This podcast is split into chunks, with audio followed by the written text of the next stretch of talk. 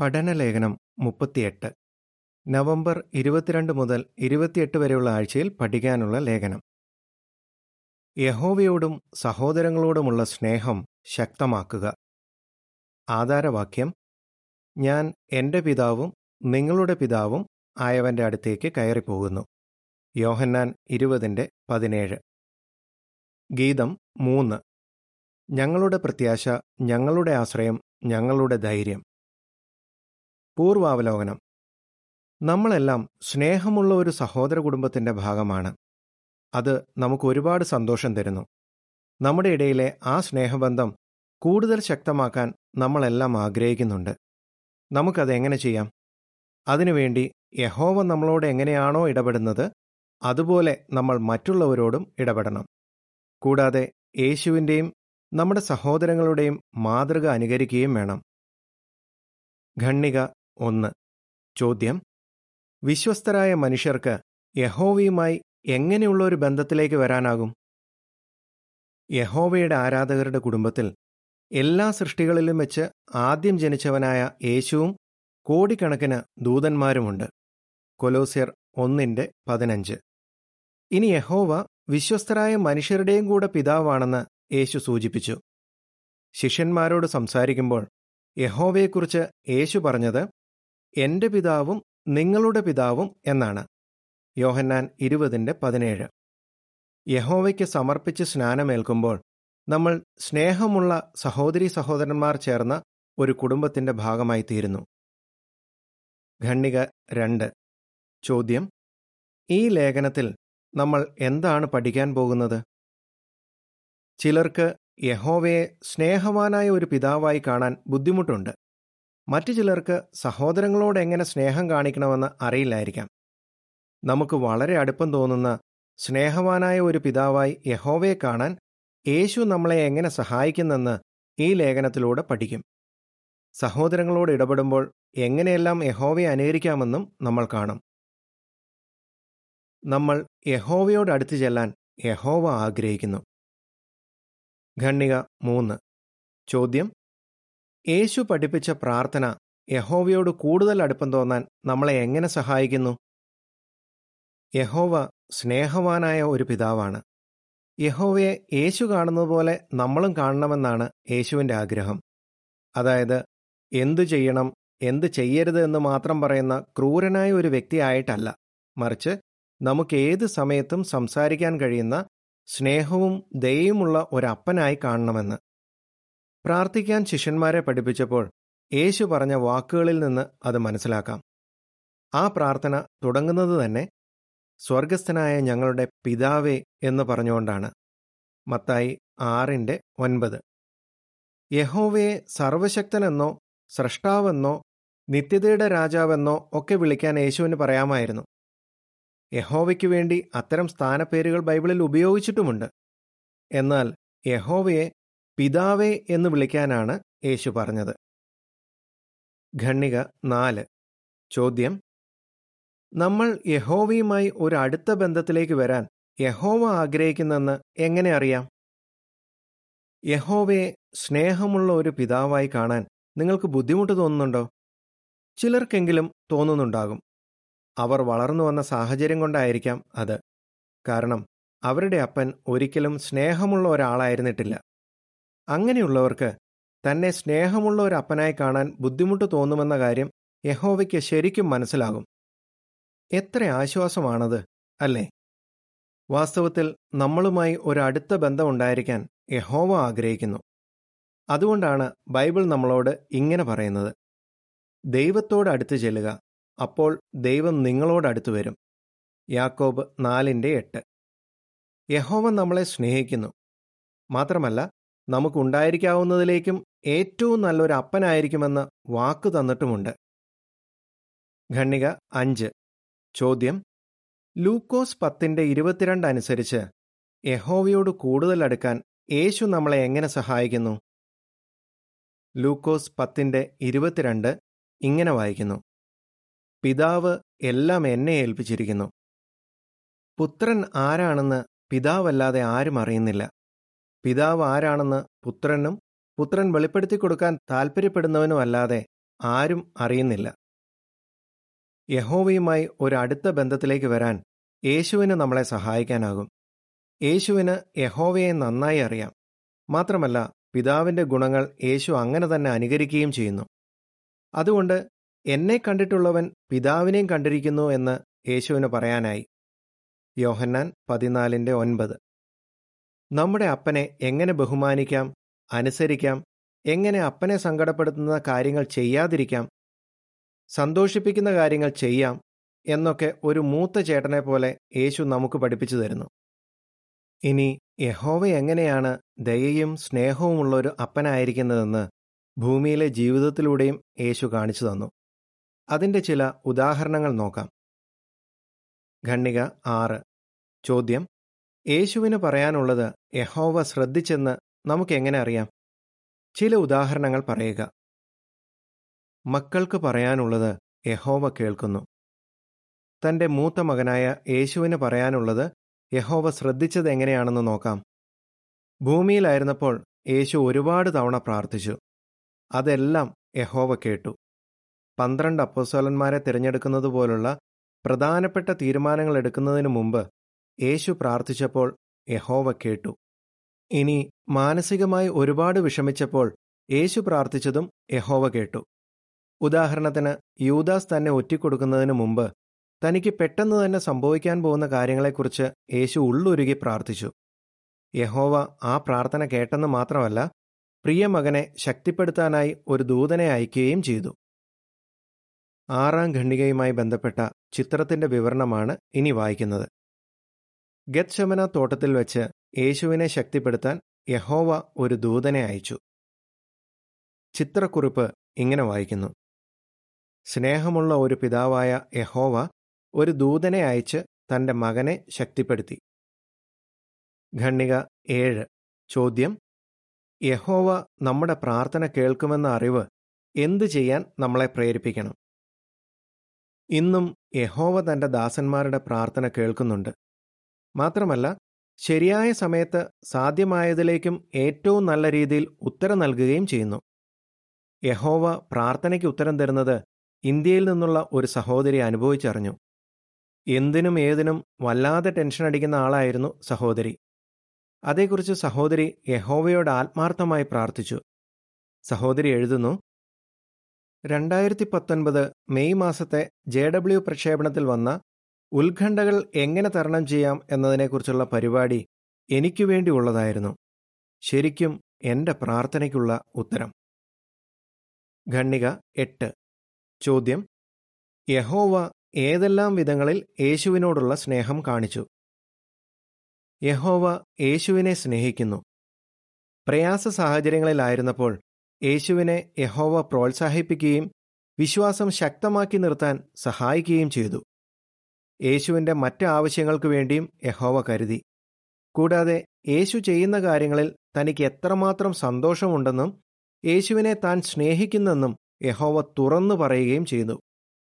സ്നേഹമുള്ള തൻ്റെ സ്വർഗീയ പിതാവ് എപ്പോഴും തൻ്റെ കൂടെ ഉണ്ടായിരിക്കുമെന്ന് യേശുവിനറിയാമായിരുന്നു. അതുകൊണ്ട് താൻ ഒറ്റയ്ക്കാണെന്ന് യേശുവിന് ഒരിക്കലും തോന്നിയില്ല. യഹോവ യേശുവിനെ സ്നേഹിച്ചതുപോലെ നമ്മളെയും സ്നേഹിക്കുന്നു, നമുക്ക് വേണ്ടിയും കരുതുന്നു. ഖണ്ഡിക ഒൻപത്. ചോദ്യം: യഹോവ നമ്മളെ സ്നേഹിക്കുന്നുണ്ട് എന്നതിന് എന്ത് തെളിവുണ്ട്? യേശുവിനെ പോലെ തന്നെ നമ്മളും യഹോവയുടെ സ്നേഹം പല വിധങ്ങളിൽ രുചിച്ചറിഞ്ഞിട്ടുണ്ട്. ഇതേക്കുറിച്ചൊക്കെ ഒന്ന് ചിന്തിക്കുക. യഹോവ നമ്മളെ തൻ്റെ സ്നേഹിതരാകാൻ അനുവദിച്ചിരിക്കുന്നു. പ്രയാസ സാഹചര്യങ്ങളിലൊക്കെ ആയിരിക്കുമ്പോൾ സന്തോഷത്തോടെ ഇരിക്കാൻ സഹായിക്കുന്ന, നമ്മളെ പ്രോത്സാഹിപ്പിക്കുന്ന സ്നേഹമുള്ള ധാരാളം സഹോദരങ്ങളെ തന്നിരിക്കുന്നു. ഇനി നമ്മുടെ വിശ്വാസം ശക്തമാക്കി നിർത്താൻ വേണ്ടി ആവശ്യമായ ആത്മീയ ഭക്ഷണം യഹോവ പതിവായി തരുന്നു. കൂടാതെ ഓരോ ദിവസത്തെയും മറ്റാവശ്യങ്ങൾക്ക് വേണ്ടിയും യഹോവ കരുതുന്നു. യഹോവയ്ക്ക് നമ്മളോടുള്ള സ്നേഹത്തെക്കുറിച്ച് ചിന്തിക്കുമ്പോൾ യഹോവയോടുള്ള നമ്മുടെ സ്നേഹവും വർദ്ധിക്കും. സഹോദരങ്ങളെ സ്നേഹിക്കുന്നതിൽ യഹോവയെ അനുകരിക്കുക. ഖണ്ഡിക പത്ത്. ചോദ്യം: സഹോദരങ്ങളോട് ഇടപെടുന്ന കാര്യത്തിൽ യഹോവയിൽ നിന്ന് നമുക്കെന്ത് പഠിക്കാം? യഹോവ നമ്മുടെ സഹോദരങ്ങളെ സ്നേഹിക്കുന്നുണ്ട്. എന്നാൽ നമുക്കവരെ സ്നേഹിക്കാനും ആ സ്നേഹം പ്രവൃത്തിയിലൂടെ കാണിക്കാനും എപ്പോഴും അത്ര എളുപ്പമായിരിക്കണമെന്നില്ല. കാരണം നമ്മുടെയൊക്കെ സംസ്കാരവും നമ്മൾ വളർന്നു വന്ന സാഹചര്യങ്ങളും പലതായിരിക്കാം. ഇനി മറ്റുള്ളവരെ വിഷമിപ്പിക്കുകയോ അസ്വസ്ഥരാക്കുകയോ ചെയ്യുന്ന തെറ്റുകളും നമുക്കൊക്കെ സംഭവിക്കാം. ഇങ്ങനെയൊക്കെ ആണെങ്കിലും സഹോദരങ്ങൾക്കിടയിലെ സ്നേഹബന്ധം ശക്തമാക്കി നിർത്താൻ നമുക്ക് പലതും ചെയ്യാനാകും. സഹോദരങ്ങളോട് സ്നേഹം കാണിക്കുന്ന കാര്യത്തിൽ യഹോവ നല്ലൊരു മാതൃക വച്ചിട്ടുണ്ട്. അതിൽ നിന്ന് നമുക്കെന്ത് പഠിക്കാനാകുമെന്ന് നോക്കാം. ഖണ്ഡിക പതിനൊന്ന്. ചോദ്യം: യേശു എങ്ങനെയാണ് യഹോവയുടെ ആർദ്രാനുകമ്പ അനുകരിച്ചത്? ആർദ്രാനുകമ്പ കാണിക്കുന്ന ദൈവമാണ് യഹോവ. ലൂക്കോസ് ഒന്നിൻ്റെ എഴുപത്തിയെട്ട്. അനുകമ്പയുള്ളവർക്ക് മറ്റുള്ളവരുടെ ബുദ്ധിമുട്ടുകൾ കാണുമ്പോൾ വിഷമം തോന്നും. അവരെ സഹായിക്കാനും ആശ്വസിപ്പിക്കാനുമുള്ള വഴികൾ കണ്ടെത്തുകയും ചെയ്യും. ആളുകളോട് അനുകമ്പയോടെ ഇടപെട്ടപ്പോൾ യഹോവയുടെ അനുകമ്പ യേശു അനുകരിക്കുകയായിരുന്നു. ഒരിക്കൽ ഒരു ജനക്കൂട്ടത്തെ കണ്ടപ്പോൾ യേശുവിന് അലിവ് തോന്നി. കാരണം അവർ ഇടയനില്ലാത്ത ആടുകളെപ്പോലെ അവഗണിക്കപ്പെട്ടവരും മുറിവേറ്റവരുമായിരുന്നു. മത്തായി ഒൻപതിൻ്റെ മുപ്പത്തിയാറ്. യേശുവിന് ആളുകളോട് സ്നേഹം തോന്നുക മാത്രമല്ല ചെയ്തത്, അവരെ സഹായിക്കാനും യേശു തയ്യാറായി. യേശു രോഗികളെ സുഖപ്പെടുത്തി.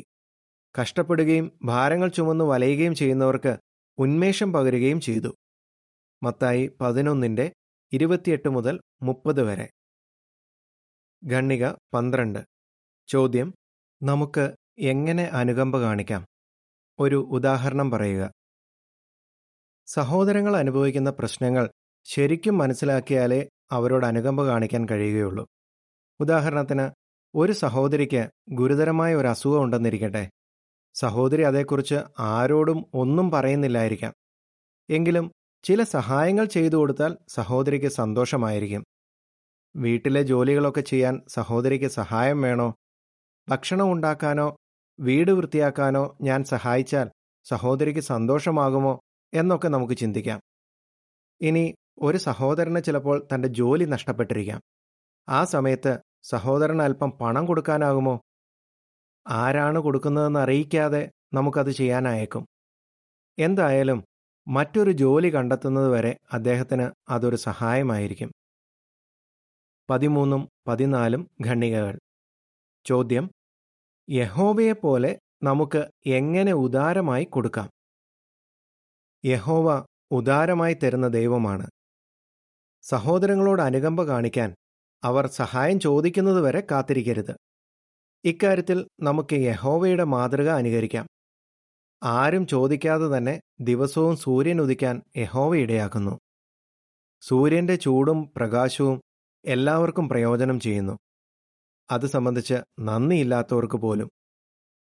നമുക്ക് വേണ്ടതെല്ലാം തന്നുകൊണ്ട് നമ്മളെ സ്നേഹിക്കുന്നെന്ന് യഹോവ തെളിയിക്കുകയാണ്.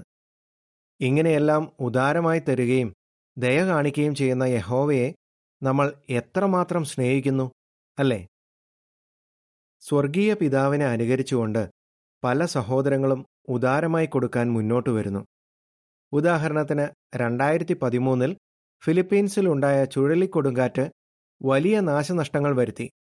പല സഹോദരങ്ങൾക്കും അവരുടെ വീടുകളും സാധനങ്ങളും നഷ്ടപ്പെട്ടു. എന്നാൽ ലോകത്തിൻ്റെ പല ഭാഗങ്ങളിൽ നിന്നുള്ള സഹോദരങ്ങൾ സഹായവുമായി ഓടിയെത്തി. പലരും പണം കൊടുത്ത് സഹായിച്ചു. മറ്റു ചിലർ നിർമ്മാണ പ്രവർത്തനങ്ങളിൽ ഉൾപ്പെട്ടു. അങ്ങനെ ഒരു വർഷത്തിൽ കുറഞ്ഞ സമയം കൊണ്ട് ഏതാണ്ട് എഴുന്നൂറ്റി അൻപത് വീടുകൾ കേടുപോക്കാനോ പുതുക്കിപ്പണിയാനോ കഴിഞ്ഞു. ഇനി കോവിഡ് പത്തൊമ്പത് മഹാമാരിയുടെ സമയത്ത് ബുദ്ധിമുട്ടിലായ സഹോദരങ്ങളെ സഹായിക്കാനും പലരും മുന്നോട്ട് വന്നു.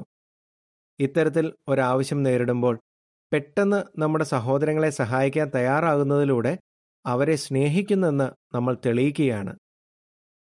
പന്ത്രണ്ട് മുതൽ പതിനാല് വരെയുള്ള ഖണ്ഡികകളുമായി ബന്ധപ്പെട്ട ചിത്രത്തിൻ്റെ വിവരണമാണ് ഇനി വായിക്കുന്നത്. കോവിഡ് പത്തൊമ്പത് മഹാമാരിയുടെ സമയത്ത് ഭക്ഷണ സാധനങ്ങൾ വിതരണം ചെയ്യാൻ പലരും സഹായിച്ചു. ചിത്രക്കുറിപ്പ് ഇങ്ങനെ വായിക്കുന്നു: നമ്മുടെ സഹോദരങ്ങളോട് അനുകമ്പയും ഉദാരതയും കാണിച്ചുകൊണ്ട് യഹോവയെ അനുകരിക്കുക. പതിനഞ്ചും പതിനാറും ഖണ്ഡികകൾ. ചോദ്യം: ലൂക്കോസ് ആറിൻ്റെ മുപ്പത്തിയാറ് അനുസരിച്ച് നമ്മുടെ സ്വർഗീയ പിതാവിനെ അനുകരിക്കാനുള്ള ഒരു പ്രധാന വിധം ഏതാണ്? യഹോവ കരുണയുള്ളവനും ക്ഷമിക്കുന്നവനും ആണ്. ലൂക്കോസ് ആറിൻ്റെ മുപ്പത്തിയാറ് ഇങ്ങനെ വായിക്കുന്നു: നിങ്ങളുടെ പിതാവ് കരുണയുള്ളവനായിരിക്കുന്നതുപോലെ നിങ്ങളും കരുണയുള്ളവരായിരിക്കുക. സ്വർഗീയ പിതാവ് ദിവസവും നമ്മളോട് കരുണ കാണിക്കുന്നുണ്ട്. യേശുവിൻ്റെ അനുഗാമികൾ പല കുറവുകളുമുള്ളവരായിരുന്നു. എന്നിട്ടും യേശു അവരോട് കരുണ കാണിക്കുകയും ക്ഷമിക്കുകയും ചെയ്തു. നമ്മുടെ പാപങ്ങൾ ക്ഷമിച്ചു കിട്ടുന്നതിനു വേണ്ടി സ്വന്തം ജീവൻ ബലിയർപ്പിക്കാൻ പോലും യേശു തയ്യാറായി. നമ്മളോട് കരുണ കാണിക്കുകയും ക്ഷമിക്കുകയും ചെയ്യുന്ന യഹോവയോടും യേശുവിനോടും നിങ്ങൾക്ക് സ്നേഹം തോന്നുന്നില്ലേ? ഉദാരമായി ക്ഷമിക്കുമ്പോൾ സഹോദരങ്ങളുമായുള്ള നമ്മുടെ സ്നേഹബന്ധം കൂടുതൽ ശക്തമാകുന്നു. എന്നാൽ ക്ഷമിക്കുന്നത് പലപ്പോഴും അത്ര എളുപ്പമായിരിക്കില്ല. അതുകൊണ്ട് നമ്മൾ അതിനുവേണ്ടി നന്നായി ശ്രമിക്കണം. അന്യോന്യം ഉദാരമായി ക്ഷമിക്കുക എന്ന വീക്ഷാഗോപുര ലേഖനം തന്നെ ഒരുപാട് സഹായിച്ചതായി ഒരു സഹോദരി പറയുന്നു. സഹോദരി എഴുതി: ക്ഷമിക്കാൻ തയ്യാറാകുന്നത് എനിക്ക് എങ്ങനെ പ്രയോജനം ചെയ്യുമെന്ന് മനസ്സിലാക്കാൻ ഈ ലേഖനം സഹായിച്ചു. മറ്റുള്ളവരോട് ക്ഷമിക്കുമ്പോൾ അവരുടെ തെറ്റിനെ അംഗീകരിക്കുകയോ ആ തെറ്റിൻ്റെ മോശമായ ഫലങ്ങളെ നിസ്സാരീകരിക്കുകയോ അല്ല, പകരം നീരസം മനസ്സിൽ നിന്ന് നീക്കിക്കളഞ്ഞുകൊണ്ട് സ്വന്തം മനസ്സമാധാനം കാത്തുസൂക്ഷിക്കുകയാണ് എന്ന് ആ ലേഖനം വിശദീകരിച്ചു. അടിക്കുറിപ്പ് ഇങ്ങനെ വായിക്കുന്നു: രണ്ടായിരത്തി പന്ത്രണ്ട് നവംബർ പതിനഞ്ച് ലക്കം വീക്ഷാഗോപുരത്തിൻ്റെ ഇരുപത്തിയാറ് മുതൽ മുപ്പത് പേജുകൾ കാണുക. അടിക്കുറിപ്പ് ഇവിടെ തീരുന്നു. സഹോദരങ്ങളോട് ഉദാരമായി ക്ഷമിക്കുന്നതിലൂടെ നമ്മൾ അവരെ സ്നേഹിക്കുന്നെന്നും നമ്മുടെ പിതാവായ യഹോവയെ അനുകരിക്കുന്നെന്നും കാണിക്കുകയാണ്. യഹോവയുടെ കുടുംബത്തിൻ്റെ ഭാഗമായിരിക്കുന്നതിൽ നന്ദിയുള്ളവരായിരിക്കുക. ഖണ്ഡിക പതിനേഴ്. ചോദ്യം: മത്തായി അഞ്ചിൻ്റെ പതിനാറ് അനുസരിച്ച് നമുക്കെങ്ങനെ സ്വർഗീയ പിതാവിനെ ബഹുമാനിക്കാം? ലോകത്തിൻ്റെ പല ഭാഗങ്ങളിൽ നിന്നുള്ള പരസ്പരം സ്നേഹിക്കുന്ന സഹോദരങ്ങൾ ചേർന്നതാണ് നമ്മുടെ കുടുംബം. അതിൻ്റെ ഭാഗമായിരിക്കാൻ കഴിയുന്നത് എത്ര വലിയ അനുഗ്രഹമാണ്! യഹോവയെ ആരാധിക്കാൻ കഴിയുന്നത്ര ആളുകൾ നമ്മളോടൊപ്പം ചേരാൻ നമ്മൾ ആഗ്രഹിക്കുന്നു. അതുകൊണ്ട് യഹോവയ്ക്കോ ദൈവജനത്തിനോ ചീത്തപ്പേരുണ്ടാക്കുന്ന ഒന്നും നമ്മൾ ഒരിക്കലും ചെയ്യരുത്. മറിച്ച് നമ്മുടെ പെരുമാറ്റം എപ്പോഴും ഏറ്റവും നല്ലതായിരിക്കണം. അങ്ങനെയാകുമ്പോൾ യഹോവയെക്കുറിച്ച് പഠിക്കാനും യഹോവയെ സേവിക്കാനും ആളുകൾ തയ്യാറായേക്കും. മത്തായി അഞ്ചിൻ്റെ പതിനാറ് ഇങ്ങനെ വായിക്കുന്നു: അതുപോലെ നിങ്ങളുടെ വെളിച്ചം മറ്റുള്ളവരുടെ മുന്നിൽ പ്രകാശിക്കട്ടെ. അപ്പോൾ അവർ നിങ്ങളുടെ നല്ല പ്രവൃത്തികൾ കണ്ട് സ്വർഗസ്ഥനായ നിങ്ങളുടെ പിതാവിനെ മഹത്വപ്പെടുത്തും. പതിനേഴാം ഖണ്ഡികയുമായി ബന്ധപ്പെട്ട ചിത്രത്തിൻ്റെ വിവരണമാണ് ഇനി വായിക്കുന്നത്.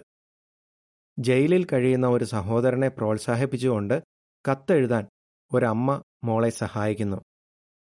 ചിത്രക്കുറിപ്പ് ഇങ്ങനെ വായിക്കുന്നു: മുതിർന്നവരും കുട്ടികളും തങ്ങളുടെ സഹോദരങ്ങളോട് സ്നേഹം കാണിക്കുന്നു. ഖണ്ഡിക പതിനെട്ട്. ചോദ്യം: പേടി കൂടാതെ വിശ്വാസങ്ങളെക്കുറിച്ച് പറയാൻ എന്ത് നമ്മളെ സഹായിക്കും? നമ്മൾ സ്വർഗീയ പിതാവിനെ അനുസരിക്കുന്നതുകൊണ്ട് ചിലർ നമ്മളെ വിമർശിച്ചേക്കാം, ഉപദ്രവിക്കുക പോലും ചെയ്തേക്കാം. നമ്മുടെ വിശ്വാസങ്ങളെക്കുറിച്ച് മറ്റുള്ളവരോട് പറയുമ്പോൾ പേടി തോന്നുന്നെങ്കിൽ എന്തു ചെയ്യാം? നമുക്ക് യഹോവയിലും പുത്രനായ യേശുവിലും ആശ്രയിക്കാം. അവർ സഹായിക്കുമെന്ന് ഉറപ്പാണ്. എന്തു പറയും, എങ്ങനെ പറയും എന്നൊക്കെ ഓർത്ത് വിഷമിക്കുകയേ വേണ്ടെന്നാണ് യേശു ശിഷ്യന്മാരോട് പറഞ്ഞത്. എന്തുകൊണ്ട്? യേശു പറഞ്ഞു, പറയാനുള്ളത് ആ സമയത്ത് നിങ്ങൾക്ക് കിട്ടിയിരിക്കും. കാരണം സംസാരിക്കുന്നത് നിങ്ങൾ ഒറ്റയ്ക്കല്ല, നിങ്ങളുടെ പിതാവിൻ്റെ ആത്മാവായിരിക്കും നിങ്ങളിലൂടെ സംസാരിക്കുക. മത്തായി പത്തിൻ്റെ പത്തൊൻപതും ഇരുപതും. ഖണ്ഡിക പത്തൊൻപത്. ചോദ്യം: ധൈര്യത്തോടെ തൻ്റെ വിശ്വാസങ്ങളെക്കുറിച്ച് സംസാരിച്ച ഒരാളുടെ അനുഭവം പറയുക. ബൈബിൾ പഠിക്കാൻ തുടങ്ങിയ കാലത്ത് റോബർട്ട് സഹോദരനുണ്ടായ ഒരനുഭവം നോക്കാം. സൈന്യത്തിൽ ചേരാൻ തയ്യാറാകാഞ്ഞതുകൊണ്ട് അദ്ദേഹത്തിന് സൗത്ത് ആഫ്രിക്കയിലെ ഒരു സൈനിക കോടതിയിൽ ഹാജരാകേണ്ടി വന്നു. തൻ്റെ ക്രിസ്തീയ സഹോദരങ്ങളെ താൻ സ്നേഹിക്കുന്നെന്നും അതുകൊണ്ട് നിഷ്പക്ഷത പാലിക്കാൻ ആഗ്രഹിക്കുന്നെന്നും ധൈര്യത്തോടെ അദ്ദേഹം കോടതി മുമ്പാകെ വിശദീകരിച്ചു. യഹോവയുടെ കുടുംബത്തിൻ്റെ ഭാഗമായിരിക്കുന്നത് അദ്ദേഹത്തിന് അത്രയ്ക്കിഷ്ടമായിരുന്നു. ആരാണ് നിങ്ങളുടെ ഈ സഹോദരന്മാർ? പെട്ടെന്ന് ജഡ്ജി ചോദിച്ചു. അങ്ങനെ ഒരു ചോദ്യം അദ്ദേഹം തീരെ പ്രതീക്ഷിച്ചതല്ല. പക്ഷേ പെട്ടെന്ന് തന്നെ അന്നത്തെ ദിനവാക്യം അദ്ദേഹത്തിൻ്റെ ഓർമ്മയിലേക്ക് വന്നു. മത്തായി പന്ത്രണ്ടിൻ്റെ അൻപതായിരുന്നു അത്. സ്വർഗസ്ഥനായ എൻ്റെ പിതാവിൻ്റെ ഇഷ്ടം ചെയ്യുന്നത് ആരോ അവരാണ് എൻ്റെ സഹോദരനും സഹോദരിയും അമ്മയും. ബൈബിളിനെക്കുറിച്ച് കാര്യമായ അറിവൊന്നുമില്ലായിരുന്നെങ്കിലും ആ ചോദ്യത്തിനും പ്രതീക്ഷിക്കാതെ വന്ന മറ്റു പല ചോദ്യങ്ങൾക്കും ശരിയായ ഉത്തരം നൽകാൻ യഹോവയുടെ ആത്മാവ് അദ്ദേഹത്തെ സഹായിച്ചു. അദ്ദേഹത്തെക്കുറിച്ച് യഹോവയ്ക്ക് എത്ര അഭിമാനം തോന്നിക്കാണും! പ്രയാസകരമായ സാഹചര്യങ്ങളിൽ ധൈര്യത്തോടെ നമ്മുടെ വിശ്വാസങ്ങളെക്കുറിച്ച് സംസാരിക്കാനുള്ള സഹായത്തിനായി യഹോവയിൽ ആശ്രയിക്കുമ്പോൾ യഹോവയ്ക്ക് നമ്മളെക്കുറിച്ചും അഭിമാനം തോന്നും. ഖണ്ഡിക ഇരുപത്. ചോദ്യം: എന്ത് ചെയ്യാൻ നമുക്ക് ഉറച്ച തീരുമാനമെടുക്കാം? യഹോവയുടെ സ്നേഹമുള്ള കുടുംബത്തിൻ്റെ ഭാഗമായിരിക്കുന്നതിൽ നമുക്ക് നന്ദിയുള്ളവരായിരിക്കാം. കിട്ടാവുന്നതിലേക്കും ഏറ്റവും നല്ല ഒരപ്പനെയാണ് നമുക്ക് കിട്ടിയിരിക്കുന്നത്. കൂടാതെ നമ്മളെ സ്നേഹിക്കുന്ന ഒരുപാട് സഹോദരങ്ങളും നമുക്കുണ്ട്. അതൊന്നും ഒരിക്കലും നിസാരമായി കാണരുത്. സ്വർഗീയ പിതാവിന് നമ്മളോടുള്ള സ്നേഹത്തെക്കുറിച്ച് നമ്മളിൽ സംശയം ജനിപ്പിക്കാനും നമ്മുടെ ഇടയിലെ ഐക്യം തകർക്കാനുമാണ് സാത്താനും അവൻ്റെ അനുഗാമികളും ശ്രമിക്കുന്നത്. എന്നാൽ നമ്മുടെ കുടുംബത്തിൻ്റെ ഐക്യം തകരാതെ നമ്മളെ കാത്തുകൊള്ളണേ എന്ന് യേശു പിതാവിനോട് പ്രാർത്ഥിച്ചു. യോഹന്നാൻ പതിനേഴിൻ്റെ പതിനൊന്ന് ഇങ്ങനെ വായിക്കുന്നു: ഇനി ഞാൻ ലോകത്തിലില്ല, ഞാൻ അങ്ങയുടെ അടുത്തേക്ക് വരികയാണ്. എന്നാൽ അവർ ലോകത്തിലാണ്. പരിശുദ്ധ പിതാവേ, നമ്മൾ ഒന്നായിരിക്കുന്നത് പോലെ അവരും ഒന്നായിരിക്കേണ്ടതിന് അങ്ങ് എനിക്ക് തന്നിരിക്കുന്ന അങ്ങയുടെ പേരോർത്ത് അവരെ കാത്തുകൊള്ളണമേ.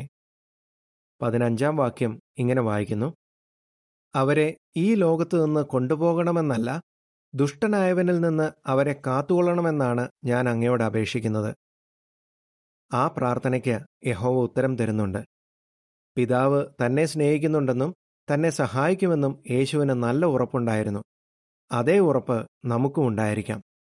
നമ്മുടെ സഹോദരീ സഹോദരന്മാരുമായുള്ള സ്നേഹബന്ധം ഇനിയും കൂടുതൽ ശക്തമാക്കാൻ നമുക്ക് ഉറച്ച തീരുമാനമെടുക്കാം.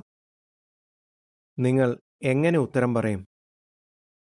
യഹോവ സ്നേഹമുള്ള ഒരപ്പനാണെന്ന് നിങ്ങൾക്ക് തോന്നുന്നത് എന്തുകൊണ്ട്? നമ്മുടെ സഹോദരങ്ങളോട് സ്നേഹം കാണിക്കാനുള്ള ചില വിധങ്ങൾ എന്തൊക്കെയാണ്? സ്നേഹമുള്ള സഹോദരങ്ങളുടെ ഒരു കുടുംബം ഉണ്ടായിരിക്കുന്നതിൽ നന്ദിയുള്ളവരാണെന്ന് നമുക്ക് എങ്ങനെ കാണിക്കാം? ഗീതം തൊണ്ണൂറ്റി ഒൻപത്. ആയിരം ആയിരം സഹോദരങ്ങൾ. ലേഖനം ഇവിടെ തീരുന്നു.